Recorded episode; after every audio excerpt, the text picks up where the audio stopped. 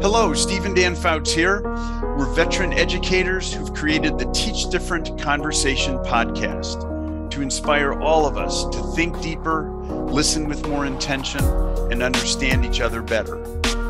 If you're a parent, educator, or anybody who wants to think in new ways that build real understanding about what's important in life and to help others do the same, then you've come to the perfect place.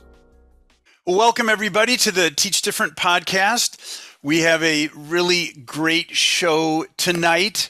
Um, we have our first repeat guest, which is uh, Joe Schmidt, who will be introducing himself uh, shortly, and his counterpart, uh, Nichelle Pinkney. And they're here as co authors of a really cool book that I'm definitely going to order, and it's called Civil Discourse classroom conversations for stronger communities and they'll be maybe talking about this a little bit and and some of their their work uh, we're happy to have them um, on the show and obviously since this is a podcast devoted to conversations their work is so uh, connected and aligned to, to ours at Teach Different. Well, we're going to work through our method, right? We're going to start with this quote. It's going to be from Wendell Phillips.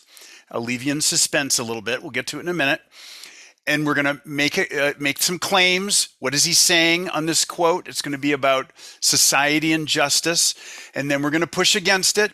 We're going to go after the counterclaim and say equally reasonable things that disagree with what Phil- we think Wendell Phillips is saying. And that's that critical thinking component, as we know.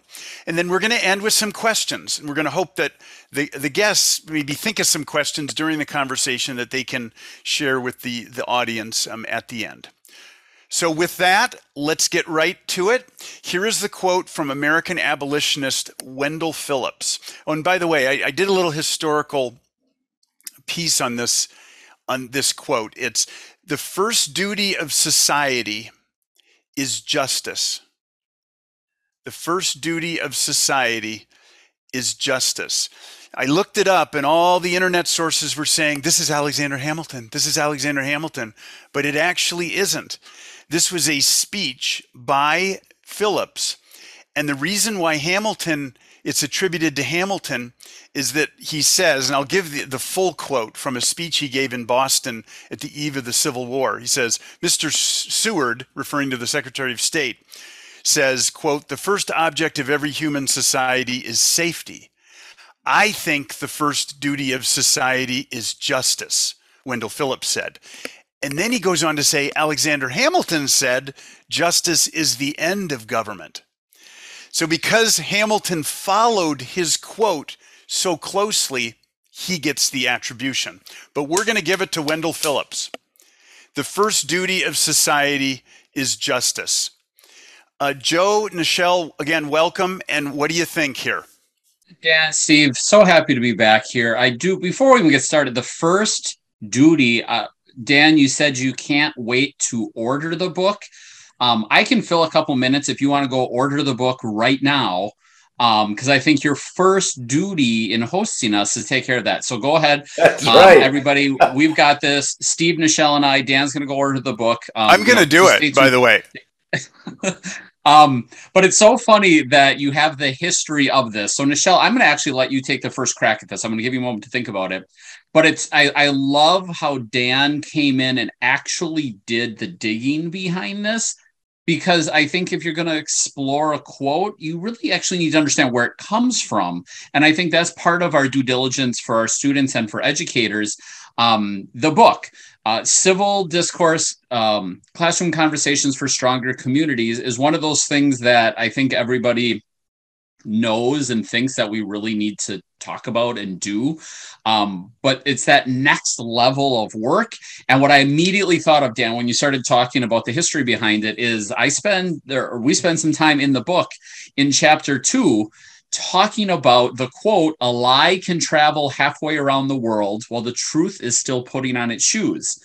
Very commonly attributed attributed to Mark Twain, However, when I went to go properly cite this quote, that's when I learned it's not from Mark Twain. Um, the most common um, attribution to it is for Jonathan Swift, which completely like veered off for I don't know a couple three paragraphs. And the idea of like, hold on a second, like even this quote about a lie for most of us is probably a lie in how we've ta- talked about it. And so I thought that that was such a fascinating piece that if you're going to be using ideas and thinking about ideas, and so I, just, I want to reinforce right off the bat, Dan, you found the quote and you said, we normally think this, but with a little bit of work. And so before I turn it over to my my best friend, my good friend Nichelle here, my co-author friend Nichelle, the idea that we really need to know where the information comes from. So I'm giving you that little nugget. If you want to learn a little bit more about what the role words play, that words do matter in conversations, I want to thank Dan for making sure that we actually know where the source came from. Um, and it reminded me of uh, how often that quote is misattributed. So um, that all being said, I gave Dan a couple minutes to go uh, order the book. I gave Nichelle a couple minutes to uh, think about this through, and I'm going to turn it over to Nichelle. So I have notes, and I like Dan because I was like, I've heard this quote before, and then as I kept digging, I was like, oh. I did not know this. I thought it was Alexander Hamilton too. Like when he said it, I was like, I think he misquoted this. so that's how it started. But I think when um, Phillips actually wrote this quote, um, the first duty of society is justice. I looked at it more like as more or less like a question because of basically what Dan had saw, like the idea that they said safety is it, and then this quote comes into play, and then Hamilton. And so I look at Phillips' quote, and it was at the horizon of a war. And so he's talking about we're about to fight this war on humanity um, when he talked about justice. I even went as far, far and looked at, well, well, how are we defining justice? What, how does Webster's defines justice?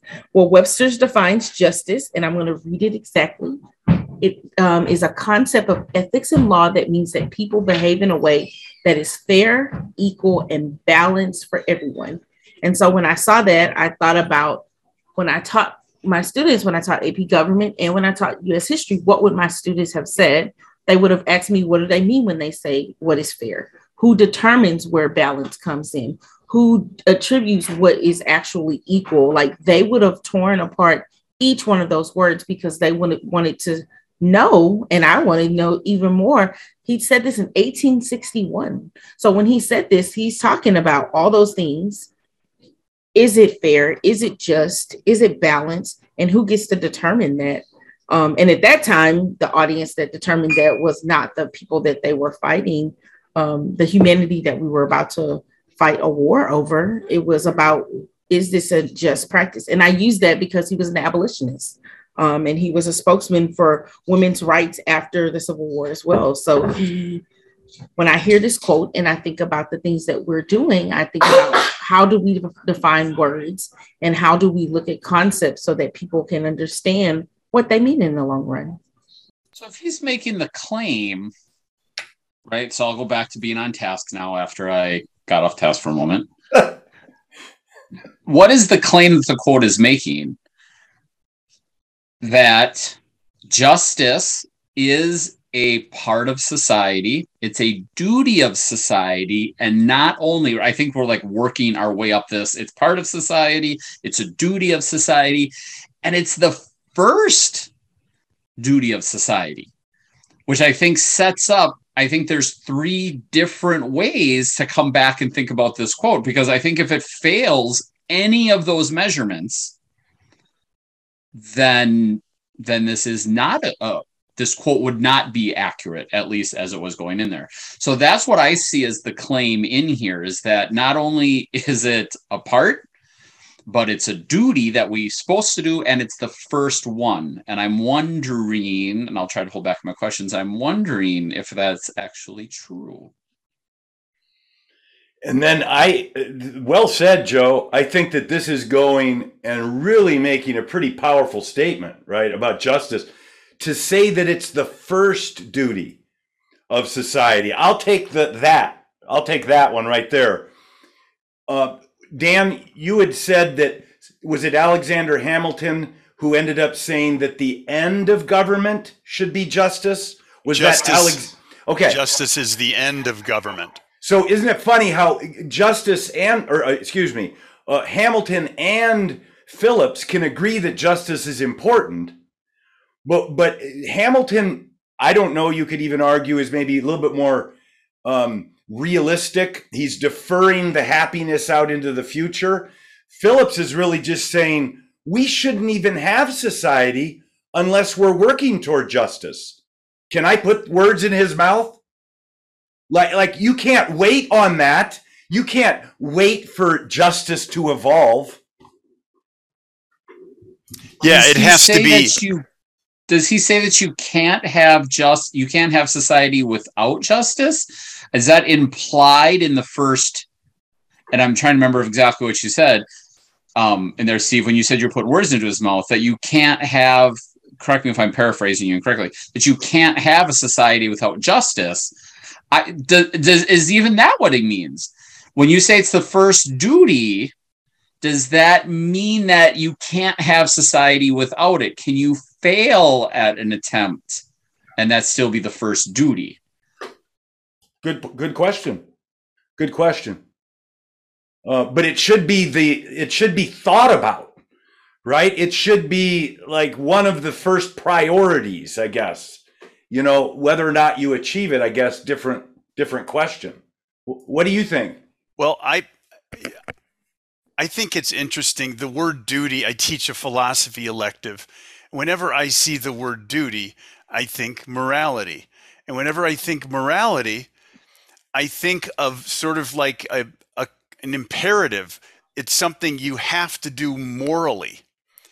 So it's it's interesting to think of society itself as having moral duties. A lot of people don't think of governments and societies. They think of they think of government and societies doing things that aren't necessarily moral or immoral, but they're just functional to to um, they're they're done so that the society survives. Um, so I think that the the whole morality part of this is what has captured me. Well, I just I look at when he made this quote. He didn't make this quote um, when we were forming our government. He made this quote on the horizon of a war that he knew was about to happen, that everyone knew was about to happen, because we were all disagreeing on. We were disagreeing on policies. I'm not going to be the one. We're disagreeing on policies, and to disagree on those policies of humanity he was i feel like he was telling them. And then when you say what hamilton says it almost um defines and i think i'm about to get the idea of that our government was founded on this idea that we weren't going to be fair equal or balanced. Because when you say that um justice the government justice ends government you're telling me it can't be fair equal and balanced. So then at that point if it can't be fair equal or balanced which is the definition by webster's not my personal definition but if that is what the definition of justice is and that is our duty to be fair equal and balanced because it changes it then when you say it like that. We had a foundation that was already built that wasn't going to be fair equal or balanced So based on the timing, then, if I can do a yes and with Nichelle, is this less the truth, which I won't get into, let's not break down that word, but is this more of an indictment? Is this more of a how do you call yourselves a, a society with with injustice? And I think if at that point if we can look backwards and say, you know, how dare you, or shame, or whatever we want to put on that, I'll, I'm sorry, I'll go ahead and I'll start rolling into the counterclaim a little bit. Can clearly, I don't think anybody would argue at that point that the United States was not a society. And if we didn't have justice, then is that the first duty? So I think it goes back to almost again that that duty of that definition is if you try it and miss, can it still be the first duty? But if you fall short, does that make the quote invalid right off the bat?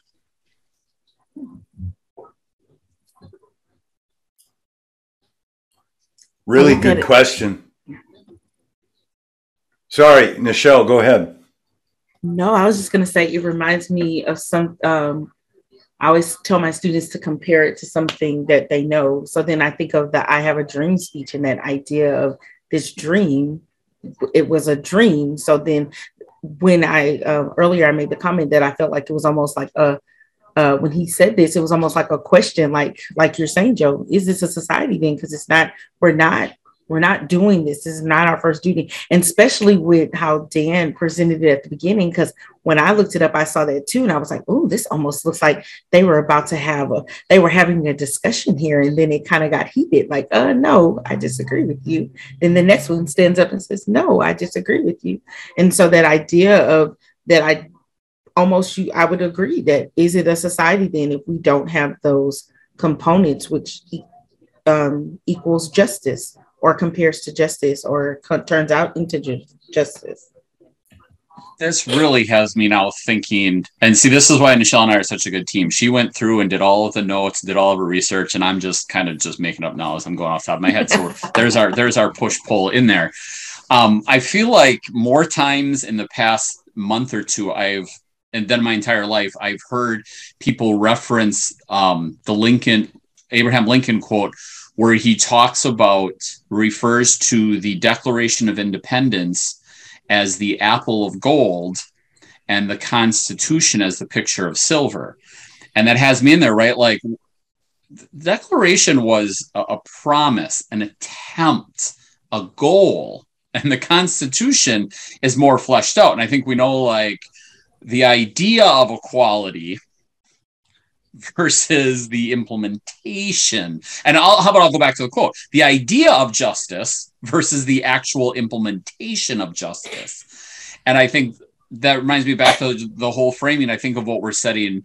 I think what some of us are kind of swirling around a little bit is can you fail in an attempt at justice because I think a lot of people would say, like, yeah, we didn't hit all the promises laid out in the Declaration of Independence. As you know, as much as the Constitution sets a really good stage, it doesn't hit everything.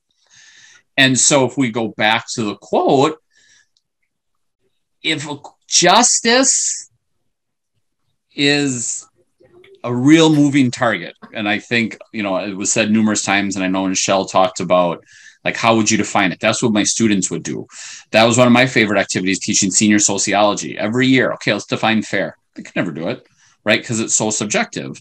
And so mm-hmm. maybe if we recognize that justice is subjective, that the duty is not to nail it, not to hit it out of the park, mm-hmm. but maybe it's just the promise and the recognition of an attempt and then does that meet the definition? Because then I'll, I'll go back to right see if i'm thinking about you know like that idea so that's the first one that you really wanted to come back and hit on that. So i'll come back now with the idea is can it be first again on a promise? If we all agree that this is important but i mean there's other things we're actually going to do but we all agree that this is important is that still first but acknowledging that it might take time to, to get there. Um, I'm gonna, I got to share this question, and I don't know really how to fit it, but hopefully you can help me fit it.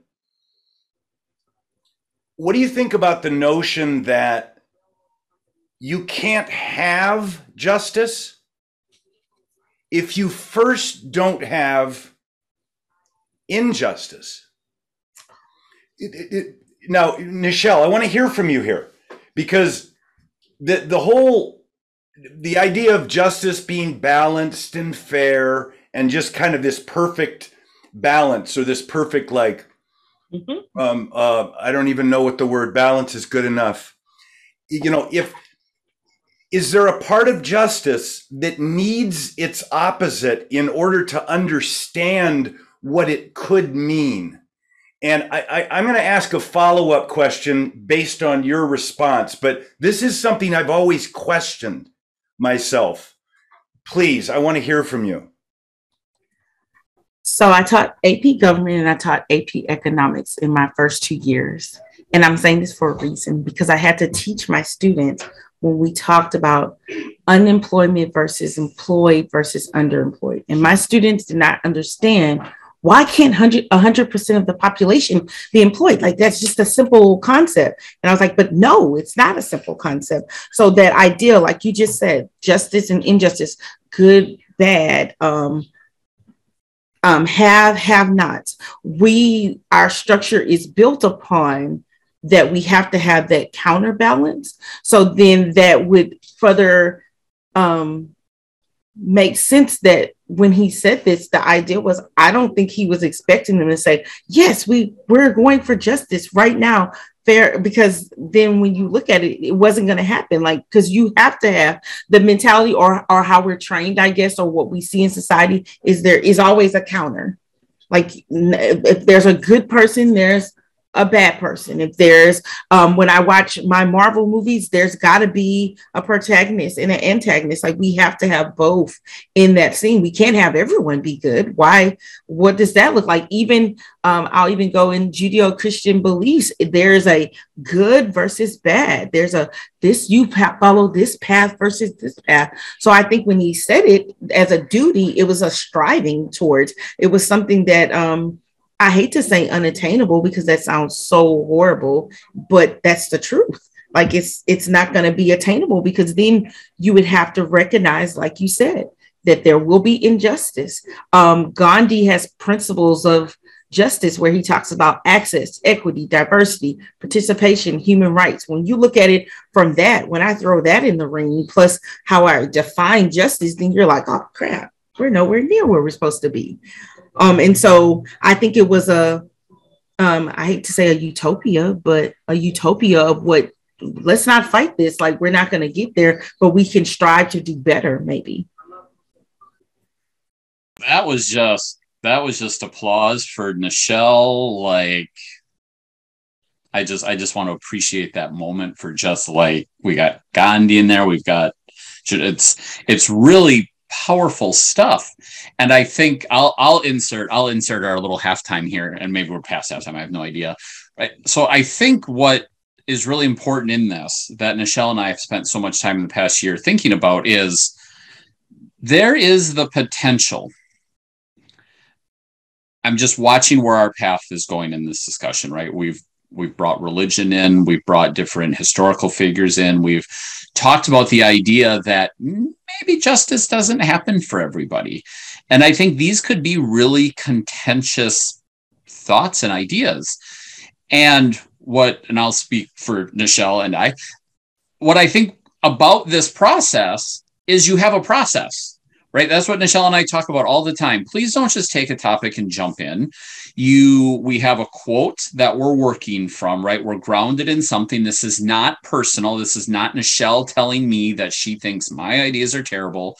We're referencing a central quote. We're doing claims, evidence, reasoning, right? We're looking for points, counterpoints. We're building, uh, we're building skills, right? And I think the entire idea of this podcast series, you know, come back the second time, is these are transferable. You can plug in whatever quote you want in there. Um, and I don't think when I did mine last time, I don't think we got into anything that was really contentious. It was fun. I had a blast, but I could see some people looking at like, well, wait a minute. Ms. Pinkney says justice isn't for everybody. Like, I'm not okay with that.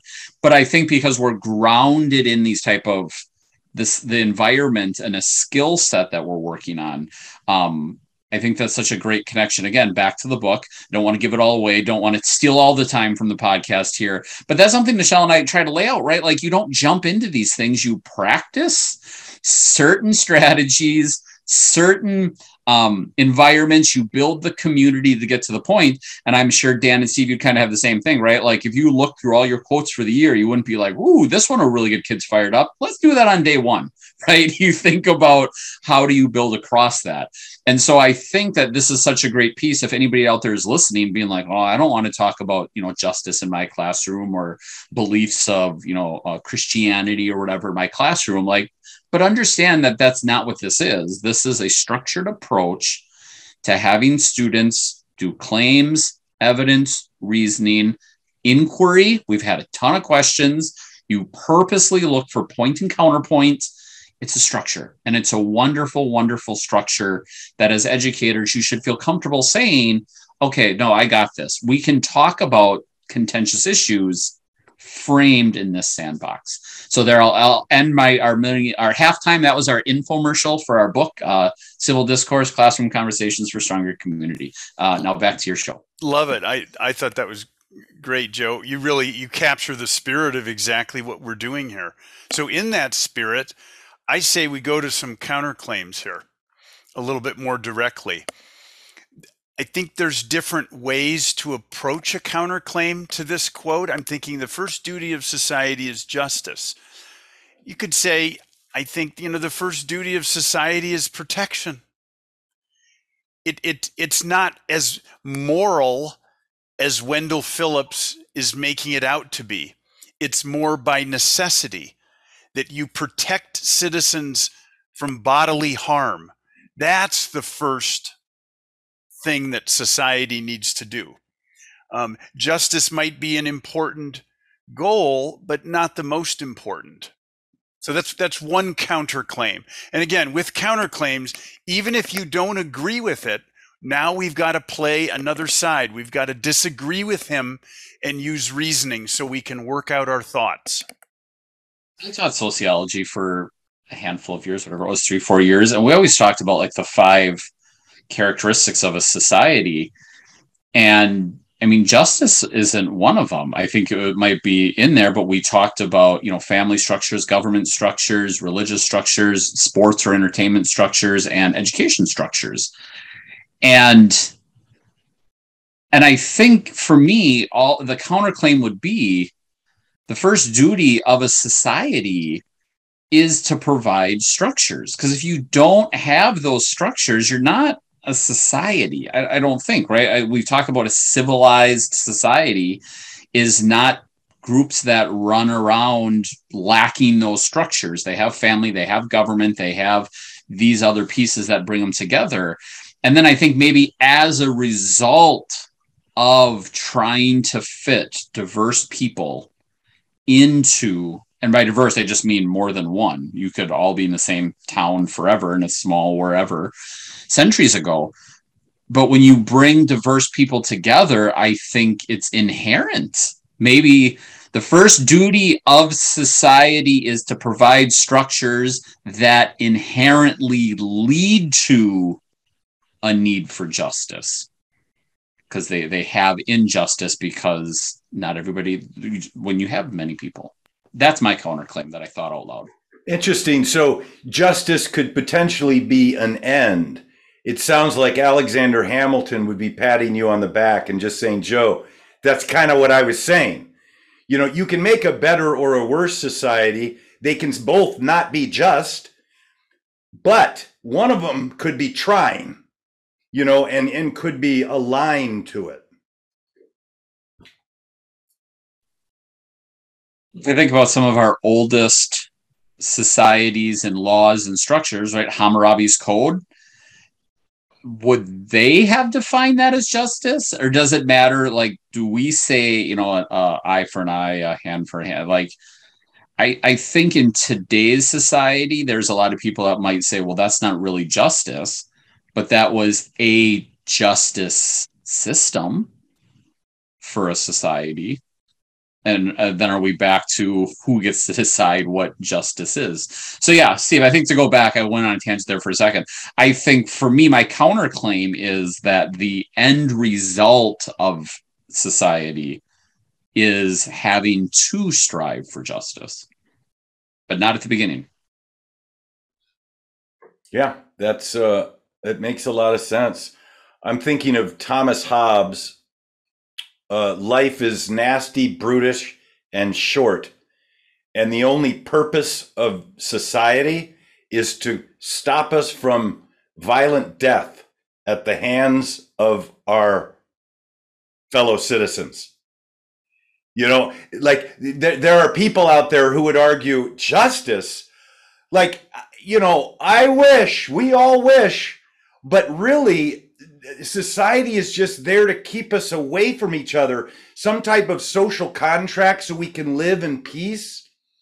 And if, you know, if it ends up being a really good society where everyone has rights in the same manner, everyone is treated equally and with dignity, and all the other things that I think we expect out of what justice means. If that happens, wonderful. You know, but would it be the first duty? You know, probably not, you know, according to cer- certain people, but they have a pretty dark view of the world. So maybe the first duty could be this is Joel say I'm the peaceful one here. Even though I brought up all these questions, but maybe that first duty would be the idea of peace because of the time that they were doing this, not only looking at justice, but peace, like that idea of, or even coming to um, a compromise that our first duty as a society is to accept compromise. Because at this point if they could have compromised on something would it have even have gone as far? Would we have even been able to um or their first duty is to recognize um differences and respect those differences. Um would we have gotten to that point? That is most definitely a counter because i think they obviously should have went to war. But um, for the sake of conversation, what is what about accepting what we've chosen for our backgrounds to be and uh, acknowledging that that's what we decided to do? That's great. That's I, I great. like that. I yeah, I, I thought of something as you were as you were talking, Nichelle, that that might be an interesting I don't want to call it a tangent in a conversation, but what we do with this method, this teach different method, is we encourage teachers when they bring these quotes to class to encourage storytelling and get the kids to apply these things to their lives. Get it, make it something that is practical. So I, I was thinking that somewhere in this conversation, if any of our listeners use this, you might if the kids are a little overwhelmed depending on your your age group you might want to just stop it and just say look what is the first duty of this school mm-hmm. and you you might actually have a conversation on that that gets its own legs that you could tie in to the wider you know justice as in a society um, kids might need that in this particular conversation. Anyway, that was a thought in my head. I wanted to pass along that little tip for anybody listening to that. First duty of a family. Um, yeah. The first duty of the community. Like what, like if you start with, and we talk about this in the book. Actually, I had a conversation today about this you don't start with something like this. Like, are you crazy? You don't start with this. like, you start with little things that allow the students to, like you said, Dan, relate to where they are and what they um, what they see, and then it progresses to something else. And in the book, we even talk about what does that look like when you give this to them because like I joked about it before researching it, but I researched it because I was like, I want to make sure I got this.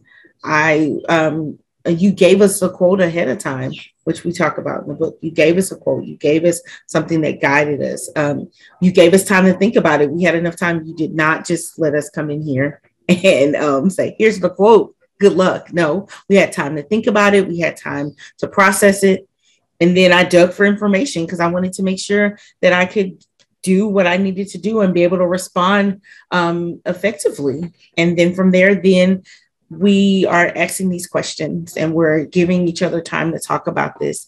And Joe knows where I'm going with this. And you have the option with this conversation that if I really don't want to comment, I can sit back and mute and say, I've done my research, I've talked about it, I've turned this into my teacher, but I'm not really feeling like I want to express my opinions here. And so that I so eloquently pointed out is a strategy that we have in the book that I use with my students that now I'm going to add this to with that strategy um, to allow them to see that how how you go through those conversations and how you allow students to be able to do this. You give them so much that they can't back out of it. Or if they choose to back out, they still have learned from the conversation. So, I think you put a lot on the table there, and you're referencing this great information, this great setup that Dan and Steve gave us. Is there an easy way to remember all of what you just? Could you sum up that that last paragraph or two in one word? How would you sum that up in one word to, so teachers can remember? So I call it the guide strategy. Um, I personalized it myself. I call it the guide strategy to guide you, to guide my students to be able to respond to conversations we had, to guide my students in being able to write and respond, because I would have un, um, unresearched responses. And I had to let them know that scholars researched, smart people researched. We looked at different things before we talked. Well, what is what does guide stand for? If you're saying Dan and Steve set us up for guide, what is yes. guide? So in the guide method, we give our students a guiding question, or in this situation, a quote. I'll give Dan and Steve the quote because I like this. Then we so give them the letter. That's the letter that's the G. G. Then for okay, the gotcha. U, we do uninterrupted think time we allow them that time to think about what we presented in front of them. Um, we allow them that time to really think about the guiding question. They can ask clarifying questions. They can um, talk to a neighbor. They can do all these things to really prepare themselves. That's the U. The I is we provide information for them. Um, in this particular situation, we're scholars, we're intellectual people. We were able to dig it up. But for our students, I would most definitely not send them on a wild goose chase on the internet and search. Who knows what can pop up? So I've always provided a smorgasbord of information for my students so that they were able to be able to have educated conversations, whether it was a, a counterclaim or agreeing with statements, all sides. We're going to make sure that you see all sides, which probably sometimes is not um, a good aspect. So um, but we did do that. And then the D is dedicated question and answer time. Once again, allowing kids that opportunity to ask questions about what they see, what they've read, um, annotating. It's all these things mixed in there. And working the room. And then the last part is I've always allowed kids an exit opportunity because if they've done all these other parts, then if I need a grade, I've already got a grade. They have literally done all these things. But as they've gone through this, they have that opportunity to exit out. Like they can say, This is too much for me right now. But they've done all these things. And I've never really had a kid that exit out just because they didn't want to. It was really like, Miss Pinckney, this is a hot topic. Can I just sit back and take notes? Of course you can. That's fine because Joe talks about this a lot. I'm still building a skill set. You're still getting the content and information. And that doesn't mean you have to sit here and have that conversation. And so that's the guide strategy that I never realized was a good strategy to writing this book. I love it. It's great. Uh, so Steve, congrats to Steve and Dan. There's our second infomercial. if you need more information, you'll have to get the book. But that's for listeners like Steve and Dan set us up with that. I don't think that they necessarily thought all that through, but they're great practitioners. So we got all that information ahead of time and the thinking, and you got that stuff. So they set us up for success. That's why the podcast works so well because they don't surprise their guests. They uh, guide us along the way. So thank you, Dan and Steve, for following the guide method. I love it. I guess it's intuitive, it. right? All right. Well, I think that this is a, a good good natural natural end to the the conversation. We got to end with a, a question or two. Does anybody have one that has organically been created from this this conversation that you would leave your students with or yourself with? Does the order of this matter? If a society says right? Here's what we need to accomplish. And justice is one of them, whether or not it's first or not. Societies are very deep, layered, complex living organisms.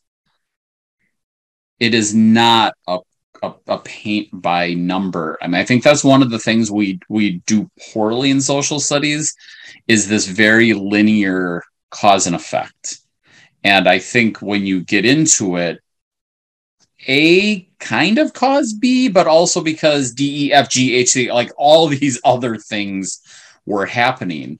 And so I would ask is the the the order really important or is it about a society understanding its re there there's the question is the does the order matter or is it about a society understanding what it owes its citizens I, I like that almost as if the you've personified society, which makes sense. It's full of people, but what does it owe its citizens? And I really like this question a lot because the one I was going to ask was Do you need injustice to have justice? But I'm going to take your question, Joe, and say that your question is bigger because you know, if it's a question of what the society owes its citizens and the society has had injustice in its history, that's going to paint the picture of what it owes later. And I, I, that accommodates for injustice, if that makes sense. So I, I really, I really like that a lot. Thank you. You want me to come back on a future I, episode and we can do the points counterpoints to my quote joe schmidt 2022 said what do you think he meant by this? We need to point counter you'll be the next quote joe. You'll be the the starting point. My question would be what is justice? Because i think we've we're we're assuming it means something because of the context of wendell phillips but I bet you uh, you pull 20 kids in your class and they're going to have a very very different conception of what justice is. Some are going to say the only thing that justice is is your equality of opportunity. To, to, it, it, it's not a quality of result, it's a quality of opportunity. So I, I would go with what is justice and leave them confused in a good way. They, you know, in an important way, they, to see the complexity of language like this. I like that one, Dan. I like what it's just because then it almost gets them like really defining that concept of what it is and what it looks like. My question would be how does societal beliefs influence justice? So, how does the society we come from and where we what our backgrounds influence what justice looks like. Because then that would piggyback off of what Steve said. Is there unjust and just, or is it just by itself? And then it would also piggyback on what Joe's idea is, is that idea, is that something we owe to our society, or is that something that we have personified at this level that we need to reach?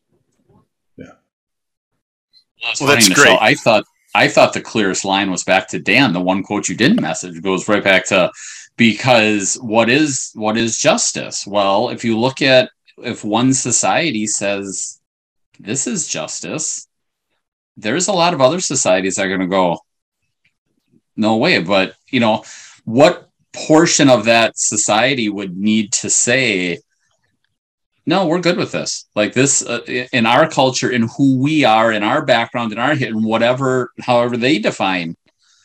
Um, so I, I felt like that was the intersection you were going to go to because that definition of justice really depends on who's sitting there figuring it out, and maybe that then goes back to all the other ones, right? That the kids, because then is it who's in power? Is it you know 51% majority? Is it long term norms? I think we have a lot of built-in societal norms across many societies that some people would say is uh, lead to injustice. Um, see, this is why, Nichelle, this is why I invited you. This is so much fun.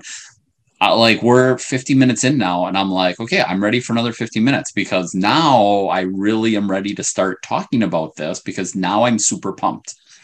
But what I just told my methods kids last week is when you get to the point where everybody's hands up, everybody's super engaged, that's when you have to let them go because if you let the the curiosity die then you transition out of a quiet classroom so i'm guessing nichelle they're going to tell us our time is up Yes. since we're super excited now I know, right?